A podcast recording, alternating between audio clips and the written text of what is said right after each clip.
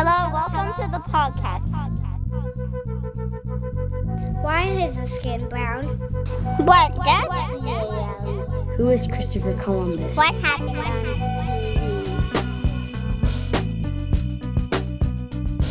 What is Juneteenth? Oh, all police bad. What does freedom mean?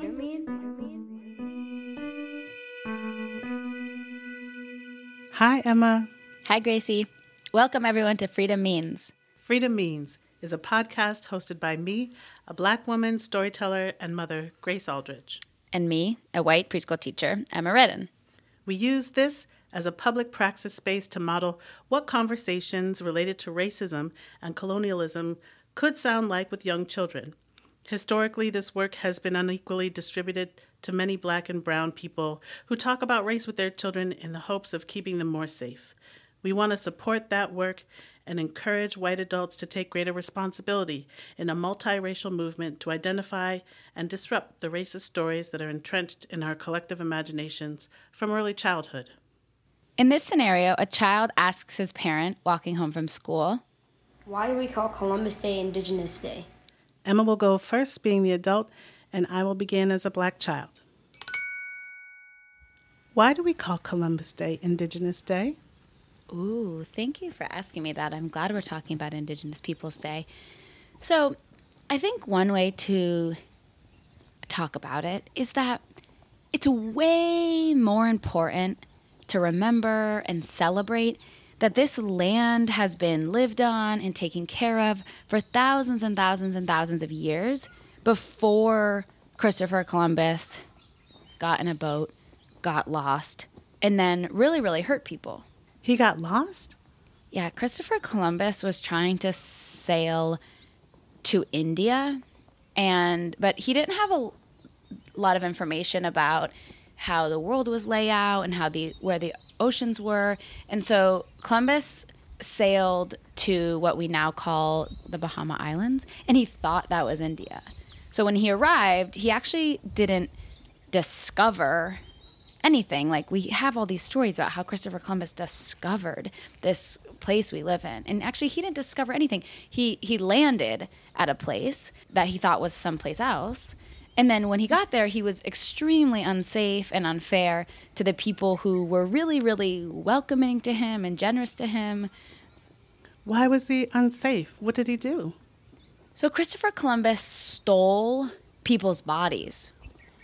He was looking for gold and he didn't find any gold. And so he made a really, really unfair, dangerous decision, which was that he was going to take people back to where he was from.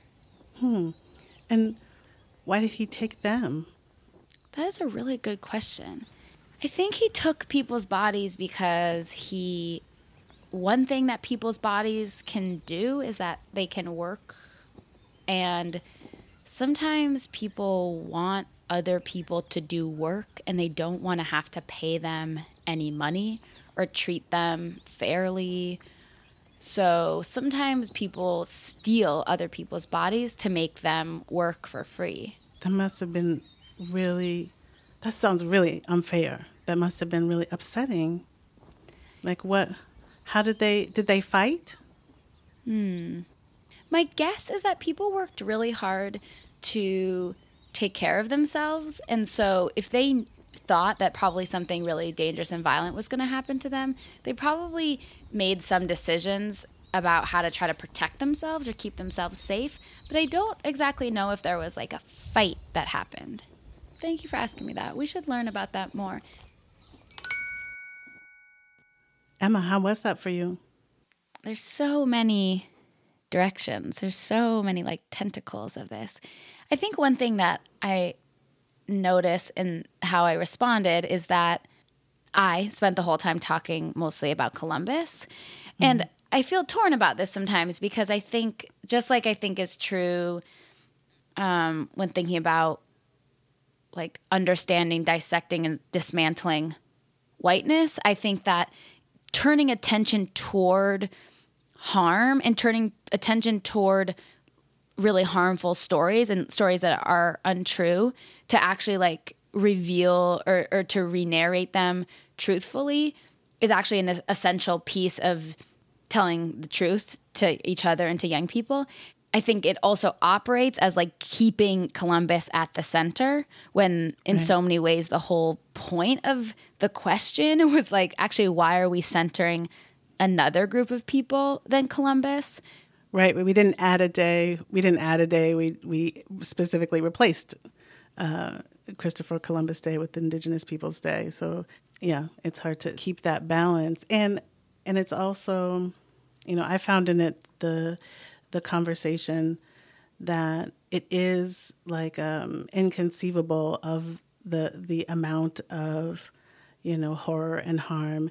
And you know you know me trying to be a child and being like that sounds really upsetting is like not anything that an adult or a child would say. Like i feel and and and so it, you do kind of lose language really quickly mm-hmm. when talking about such extreme extreme things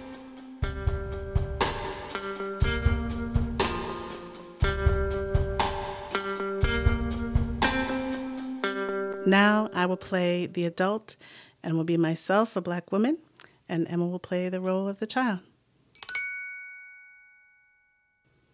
Why do we call Columbus Day Indigenous Day? Oh, that is a great question. There's a lot of important reasons why we've changed that holiday from Columbus Day to Indigenous Peoples Day. When I grew up, it, we just had Christopher Columbus Day. And um, it changed, and that change was started by indigenous people. What is indigenous? Indigenous is a word that we use to describe people who have lived in an area a long, long time before colonization. So, on, in this land that we live on, right now, we know it as New Hampshire. But before it was New Hampshire, before the European people came and settled in this area, it was um, Abenaki territory. And Abenaki is the name of the tribe of um, people who were here for thousands and thousands of years. Where are the Abenaki people now? There are Abenaki people still here, and there are Abenaki people who live all up and down the the northeast coast of the United States. And there was something that happened that started with Christopher Columbus, and one of the reasons why we wanted to support the holiday being changed to Indigenous Peoples Day was because Christopher Columbus did cause a lot of harm, and there were a lot of people, you know, Europeans who used guns and diseases to kill indigenous people. Then, when the people in South Dakota um, who were indigenous decided, you know, this celebrating this person makes us feel really unseen and unheard, and it's, you know, it makes us feel unsafe because he was the start of a lot of loss and grief where there are many, many indigenous people who were killed. They died from guns and diseases? Specifically, um, the European people who came to the Americas and um, what was called Turtle Island, and we can talk about that. But the Europeans came and they were not interested in sharing the land and they were not interested in sharing resources. And so they made choices to use guns and diseases to take the lives of indigenous people. Okay, Grace, yeah. how do you feel about that? I mean, it is super duper hard to be concise. Uh, yeah, not only do, do we draw attention to, you know, the the celebrating you know colonialism and settlers with Christopher Columbus Day it's like one specific person. And really the the most accurate thing he represents is the beginning of genocide like because you know he wasn't even Italian. Like I mean, there's there's a lot of evidence to show that he might have been Portuguese, and he never actually knew or landed in the Americas, uh, like uh, um, or knew that you know the you know what the big land mass um, beyond the Bahama Islands were, or that they even existed. So, and he didn't know where he was going. So, yeah, I think it, it is very hard to convey that like he was really the start of a lot of loss and grief. Yeah. For me, I think the piece that is the most sort of overwhelming to talk about in this is like the unbelievable scale o- of the devastation and the violence and the killing. Um, you know, you, you and I had a conversation earlier about like before we started this, thinking about what is the preschool word for genocide. And it's like, you know, it's like Yeah. I, I feel that in my body Yeah. even asking that question. And I think you and I, our work is deeply, deeply influenced by an incredible childhood grief counselor named Jill McFarlane, who works at a grief center in Salt Lake City, Utah. And she offered language to us around defining murder as making a choice to make someone else's body stop working. Mm-hmm. And I think that that was a pretty like transformational sentence for me to hear in my life. It really like opened up so many sort of directions for my mind to feel like it could go and thinking about having like scaling that up for my own heart and mind is extremely overwhelming and then thinking about like the language to scale like language like that up from an individual murder to the, a mm-hmm. genocide of millions and millions of people mm-hmm. and I think that that should come with more of like a body practice, you know, of grief. It's and the discussion requires or a pause and a body scan lets the children know that it's serious, you know, that it it is um, it's a lot. Yeah, as I'm a white person and have, as you know, but not everyone listening knows.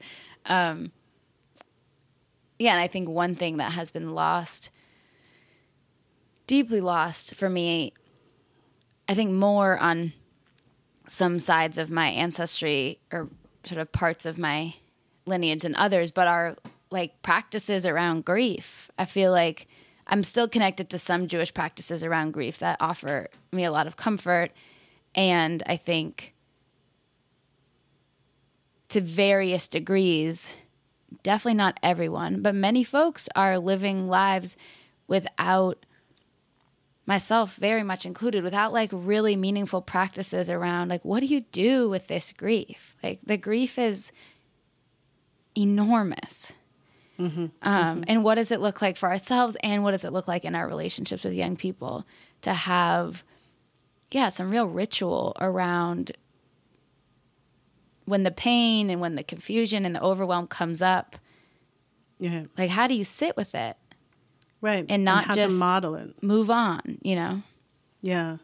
Sorry. to- Sort of, yeah, how to model it so Mm-hmm. that, you know, a child can see that it's okay as for grown-ups to feel grief without and still holding space for them so that they feel safe, Mm-hmm. you know? And um, so that's why I think it is so important to practice these conversations because otherwise it is very easy to want to just, you know, run away from them.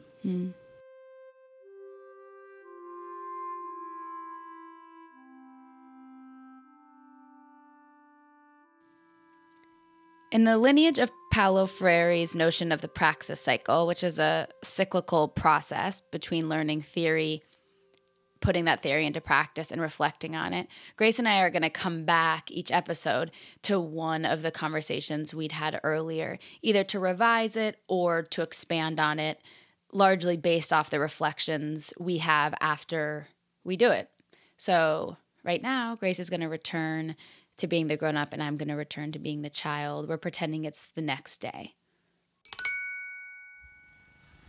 Hey, Hi. I've I've been thinking about you. Yeah? And I've been thinking about the conversation that we had the other day where we talked about how Europeans came to this land and you know they were not interested in sharing and they made the decision and the choice to use guns and germs and diseases to kill millions of people who were on this land and taking care of it for thousands of years.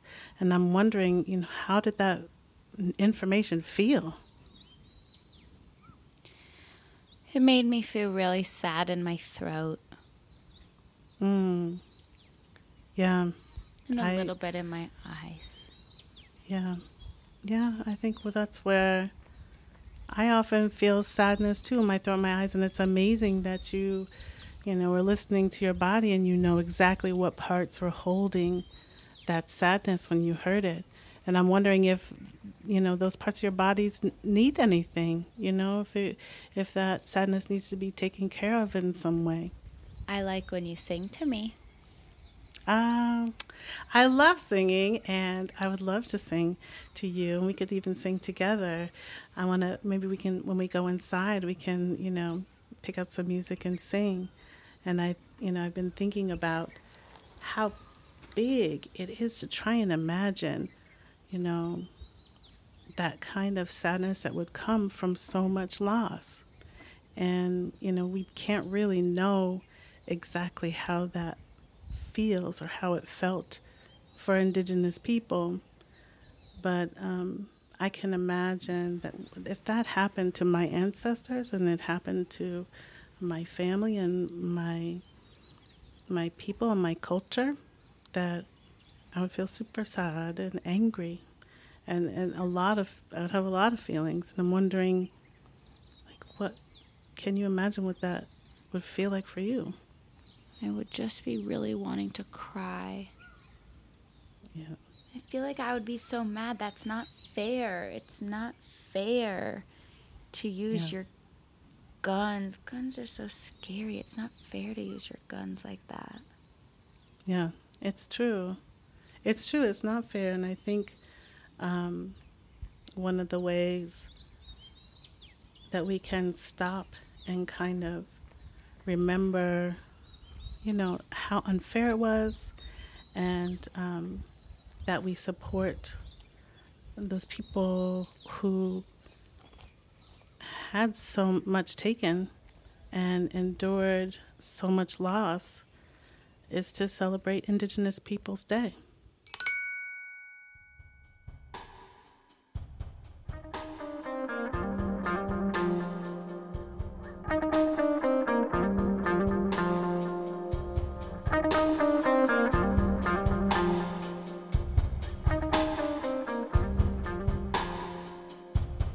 Before we go, we would like to share two books that we both really love, as well as a website. The first book is The People Shall Continue. It's written by Simon Ortiz from the Acoma Pueblo tribe. And the story offers a version of histories of indigenous peoples on Turtle Island, beginning long before colonization through first invasions of Europeans and then up until modern times. The second book is When We Were Alone by David Robertson of the Swampy Cree people. It has gorgeous illustrations by Julie Flett. And it is a beautifully rendered story of resistance and love and depicts a conversation between a granddaughter and a grandmother as the granddaughter notices different things about her grandmother and she describes, you know, how they changed, those things changed when she was in the residential schools, and um, how through creative resistance she was able to take back pieces of herself and reclaim them when she got older. Yeah, Grace, I really, really love that book. That is one of my very, very favorite books on earth, across age, across genre. Oh, that book is stunning. Um, so, in our, our last resource is a website that shows an incredible map of indigenous territories and language that is overlaid on top of um, a map of what is now the United States. And that website is native land.ca. N A T I V E hyphen L A N D dot C A. At the end of every episode, we will sharing a definition of freedom. And today, Grace is going to share that definition from author Mia Birdsong. This is from her book, How We Show Up. The American dream tells us that freedom is a state of being unburdened and unconstrained by others or systems. It's about having choices and being able to fully express ourselves. It's having the power to be who we want, go where we want, and do what we want. But we tend to understand it as an individualistic concept. This is where we have to expand our understanding to fold in what is actually an older understanding of freedom. In Liberty and Freedom, David Hackett Fischer explains that the word free is derived from the Indo European priya, which means beloved. Friend also shares this common root with freedom. A free person was someone who was joined to a tribe of free people by ties of kinship and rights of belonging. Freedom was the idea that together we can ensure that we all have the things we need love, food, shelter, and safety. The way I've come to understand it, freedom is both an individual and a collective endeavor, a multi layered process, not a static state of being. Being free is in part achieved through being connected. Being free, being free is in part, is in part, achieved through being connected. Thank you, Mia Birdsong. And thank you, everyone, for listening today. And this podcast, we are really grateful to have the skills behind a sound design and music from Echo Finch. And we invite all of you to be part of these conversations. We welcome feedback, questions, and would love to include moments from your own lives with children that you'd be curious to see us work through in the podcast. Grace and I also are community educators, and we work with groups of teachers, parents, and caregivers. So if you're interested in working with us, um, or if you want to give feedback or scenarios for the podcast, please contact us through our website, thefullstoryschool.org, or by sending us an email at thefullstoryschool at gmail.com. All right, everyone. Thank you so much. See you next week. Bye.